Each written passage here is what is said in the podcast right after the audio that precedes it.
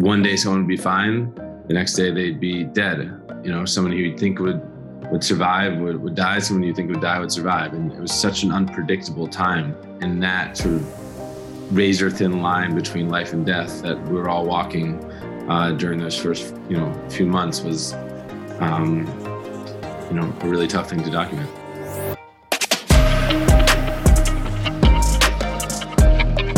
Hello and welcome to 20 Minute Health Talk. I'm your host, Rob Hoyle. Today on the podcast, we're talking with Emmy Award winning filmmaker Matthew Heineman, whose latest documentary, The First Wave, debuts this Friday, November 19th. Filmed inside the walls of LIJ Medical Center, one of the hardest hit hospitals during the pandemic, the National Geographic film takes place during the first four months of the COVID 19 crisis.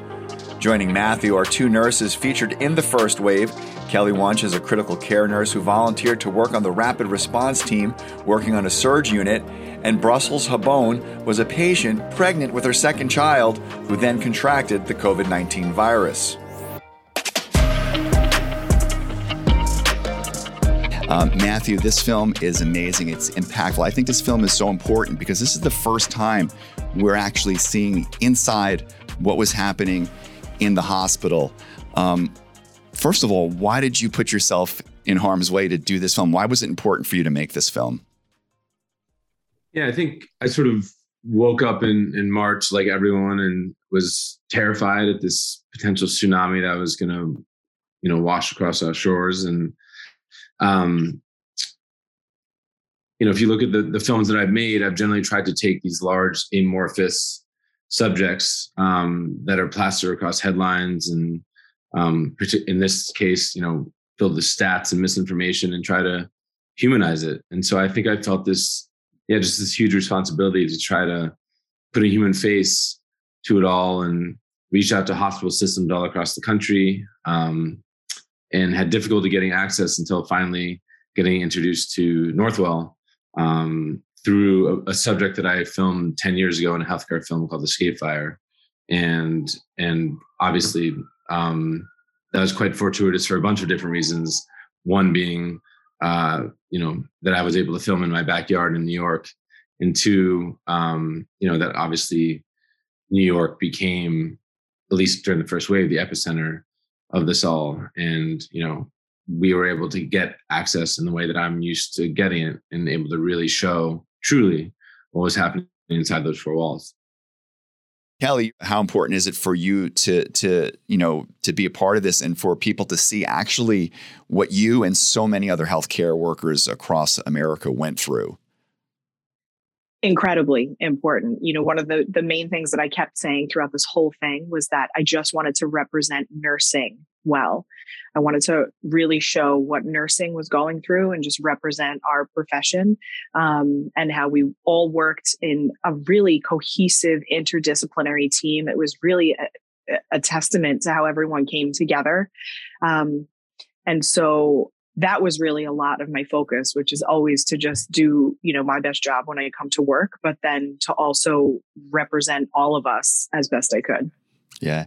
And Brussels, what was it like for you watching this film to see how sick you were uh, in the hospital and everything that was going on? What was it? What's it like for you watching this documentary? I felt very emotional. It was very heavy, but there's like a lot of memories that was you know going on. I was thankful that you know I was part of this film because I could see myself what go, what was going on because there were some there were some memories I didn't remember anymore. So it's good looking back at it, but it's just, I don't know, it's like terrible looking at myself like that. Yeah, yeah, yeah. And Matthew, what's it like for you to be filming a documentary where, and I don't know if this is other documentaries that you filmed before, but you're filming and you're telling a story and the outcome may not be great. And sometimes the outcome wasn't great. Yeah, I mean, I was obviously part of the the beast of, of making this. Um, it was it was it was a a terrifying endeavor um, on almost every level. Um, in, in making it and, being inside the hospital, um, and and of course with the with the you know subjects that we were following, Brussels, Ahmed, and others, you know, we had no idea necessarily where their stories were going to go, whether they were going to survive. Um, and that was, you know, one of the scariest things in, in filming this, and I think in documenting it on behalf of Kelly and Dr. Dougé and the other uh, healthcare practitioners that we followed is, you know, one day someone would be fine, the next day they'd be dead. You know, someone who you'd think would would survive would, would die. Someone you think would die would survive, and it was such an unpredictable time um, for everybody. And and that sort of razor thin line between life and death that we were all walking uh, during those first you know few months was um, you know a really tough thing to document. Yeah, and how was it for you and your psyche for for the your coworkers that you were in there doing this and that you're seeing pain and suffering? What was it like for you guys to go in there and be like, we have a job to do, but we also want to go home to our families? Yeah, I mean, having filmed in conflict zones all around the world, from you know Mexican drug cartels to Afghanistan to Syria, um, you can sort of come home to your, you know, I live in New York um, and somewhat turn off your brain. Um, although these stories never really leave you. With this, with the first wave, you know, we were living the same thing we were documenting. It was a it was a twenty four seven full on experience um, for all of us, and but I think, and I, and I can speak on behalf of my you know entire crew who, who all were amazing. I think every single day we were so deeply inspired by what we were seeing by the fortitude, by the love, by the humanity, um, by the courage that we are witnessing. Um, and and I think that's what drove us to to keep making this film every single day. Is is I you know we didn't go to bed at night feeling sort of necessarily sad about the state of the world, um, but really deeply inspired. Yeah, I think that's also yeah, that's a great point because there are f- parts of the film where it's very tense and it's scary and and but there's also these great moments where there's victories and and what you said the the compassion, the humanity and and Kelly like it's just so amazing that you and your coworkers are able to just, you know, stay focused, come to work every day and and battle this thing and and and see it through. I mean, what were those moments like for you when like, you know, when when you hear here comes the sun? You know somebody's coming off you know like those like it's hard not to cry when some of those moments come up. Yeah i mean i think initially um it it felt it felt like uh, it was fantastic um and then we started to realize as this thing wore on that a lot of the people that they played that song for ended up getting placed back on the ventilator um so it actually ended up to be kind of confusing for a lot of us uh, because you know you knew that there was a positive moment but then you weren't sure if it was followed by a negative moment.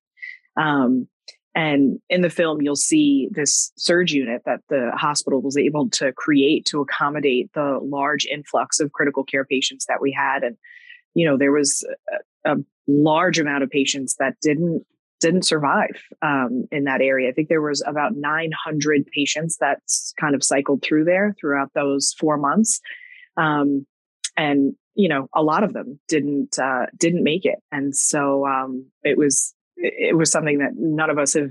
You know, we've never witnessed anything of that magnitude before. Being in critical care, we're used to helping transition people at the end of their lives, and um, we see that and a fair amount, but just for it to be happening at that pace, um, it just, I think it's still sort of is traumatizing for all of us. I know many people who are coming to see the film this week and um, are excited to see it, and they're very apprehensive to sort of finally see it again and relive it in a way. Yeah. Do you think there's some some healing value to that? Some therapeutic about being able to to look back? I think that I think the healing is going to be that we're going to all be together watching it. Um, you know, we've been in a few different cities um, premiering the film all over, and um, I'm most excited to be home and to be seeing it. You know, there's a lot of people from the ICU, and um, I'm excited for everyone to watch it together. And I've heard a lot of people say that they just did, they didn't want to watch it with anyone else. They wanted to watch it with people that that lived it and will understand it. Um, and you know, we'll all cry again together, and we'll just we'll we'll be together. And I think that there's people are going to find a lot of comfort in that. Yeah, that's awesome. And Brussels, it must be so like it must be uh, like surreal for you because you hear about when you're in the hospital and something happens to you personally. You hear about the stories of what your family went through, but you get to see how your family was feeling, how what they were going through, and you had a baby during this, and you didn't get to see your baby. What's it like to see all that, all the things that you missed captured in this in this documentary?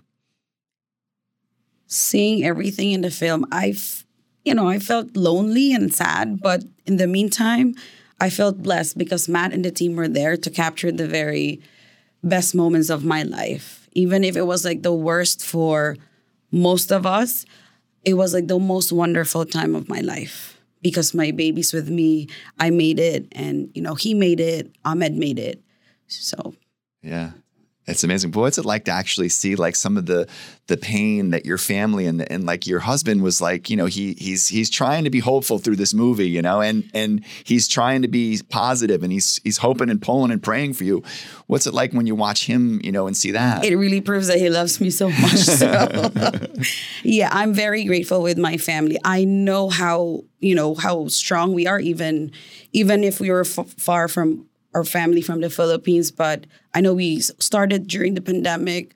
We were like praying together, and I knew that when I was in the hospital and I was like at my worst time, I know they were there for me, and I am not surprised that we're doing that. They were doing that because I I don't want to say it's our normal thing, but that's how we live. Like you know, prayers and like go to church and but I was just surprised with my dad because like my dad is not like my mom she's like the prayer prayer prayer warrior but my dad like not that much. So I was very surprised when I saw it and I was so proud of it.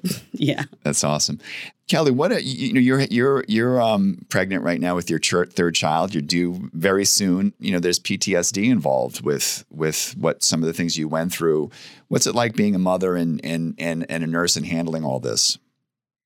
Um, it's kind of interesting because I'm uh, I'm the mother of small kids who can't possibly understand why I'm sad or what was going on, and trying to explain it to them in a way that they understand and to not terrify them was a was a difficult course to navigate. Um, and you know i think a lot of us have since sought sought help um, in speaking to people that are properly qualified to help us work through something that we had no idea what we were even feeling you know? Um, and so it's it's something that that lingers and i you know as you can see here, I no longer work at the bedside. Um, you know, personally, during this pandemic, my father was chronically ill at the time. And so that stole, um, you know, four months of my spending time with him. And then he passed away last October. Um, so my story is just one of many stories of the people that worked at the bedside that we weren't only dealing with what we were seeing there, we were going home and people were having to live apart from their parents, their children, their spouses. They were living in trailers and their driveways because you remember at that time we had absolutely no idea what we were dealing with and we didn't know how to treat it either. And so everyone was just so terrified of getting sick. Um, so it stole a lot of our personal time as well. Um, so we would come here and it would be bad, and then we'd get home and it would be bad. and so, um, you know, but I took a lot of comfort in my husband and my little kids because there's beauty in the fact that they were, you know, three and five at the time and had no idea. And they just wanted me to read bedtime stories. And it was a little bit of an escape that I needed to. Yeah, and I think what's it's amazing when you talk about capturing things, like you're capturing things that you don't know is going to happen, right? Like nothing is, is scripted in this. And there's one point where where Brussels is trying to speak, but she can't.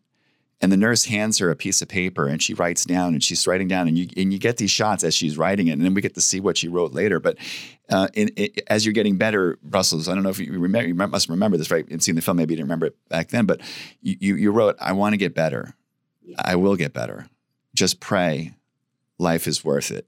Um, can you tell us what compelled you to write that at that moment?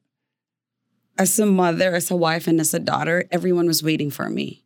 That kept me motivated, and everyone was just praying for me. The least that I could do is fight for my life, and you know, tell my story and tell everyone how wonderful life is.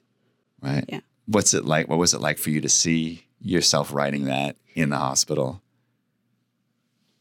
I was like speechless. I yeah, it was hard for me to talk at that time. So my nurse, um, she handed me a paper, you know, to write over what I was feeling at that time, and that's what I felt at that time. And I don't know. where, where is that piece of paper now? that piece of paper, I don't know. It was in the trash because I didn't want to, you know, have something from the hospital. I was like, we were all scared, so we just left everything over there. Right, right. Yeah, but you know, thank God, um, Matt captured that one, so it will be forever in my heart. Yeah, yeah. Awesome, awesome. Um, and, my, and Matt, what is it like for you, like in those moments when when those things start to happen? Like, how do you how do you and your crew hold it together in in, in some of these moments and continue to work? I mean, that's our job.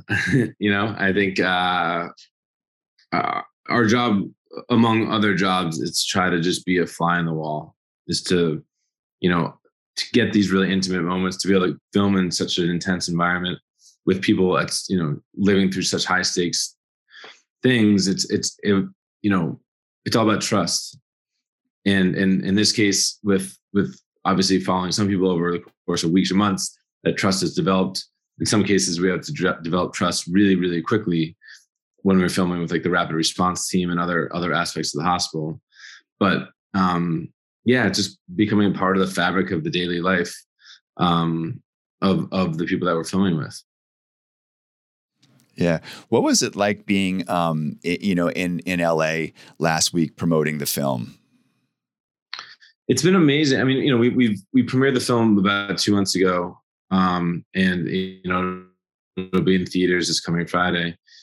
It's it's been amazing, more so than any other film I've ever made. Um, screening this film for people with a lot with live audiences. Um, I think the, general feeling is a feeling of um, catharsis. Like I think I think again, there's there's no person on this earth that has not been affected um, by COVID. It's again, it's changed every aspect of the way we live, the way we communicate. I hope that this film creates a space for us all to reflect on what we've been through, on where we are now, and as we start to emerge out of this, um, you know, what have we learned? How have we changed? And I think I think the film creates that space. And so all the screenings have been just really, really, really emotional. Um, and I think, again, for those who haven't been affected by it, it, it provides a window into something that they read about, they heard about, um, that they might might have thought they understood. Um, but to truly be in the shoes of Kelly or Brussels or their families um, just provides a whole new, different outlook, and that that's sort of the response that we've been getting from people. So yeah, I really this is the film I'm most proud of. I really hope that people, um, I think people are probably nervous to see the film, but again, I, I feel that it's filled with love, it's filled with hope, and and and I hope that people show up to watch it. We always like to end on a positive note here on 20 Minute Health Talk. So uh, I'll start with with um, Brussels. What gives you hope? What gives you optimism that this film will do?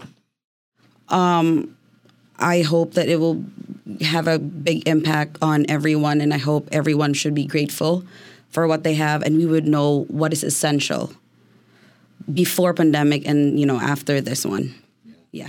Kelly, what gives you hope and optimism going forward?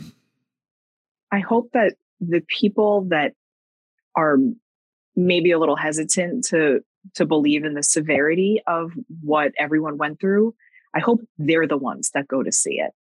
I think that the rest of us who lived it and believed it and are vaccinated and are behind the science, you know, are interested to see it. But I think that the people who are a little doubtful need to see it so that we can start to put this whole thing behind us. Awesome. And Matthew, what gives you hope and optimism? Kelly, Brussels, Ahmed, Dr. Dougé, all the people that we filmed with. I mean, I, I said this earlier, but it just that's what inspired us to make this film. That's what continues to inspire us. That's what inspires audiences. Um, you know, it's easy for everyone to sort of get on their porch and clap at 7 p.m. for five minutes and then go back to their lives. But I don't think people really knew what they were clapping for. And I hope that, that this film shows why they were clapping. Matthew Heineman, director of First Wave, Kelly Wunsch, and uh, Brussels Habron. Thank you so much for joining us here on 20 Minute Health Talk. And Few the listener, thank you so much for tuning in. I'm Rob Hoyle. Have a great day.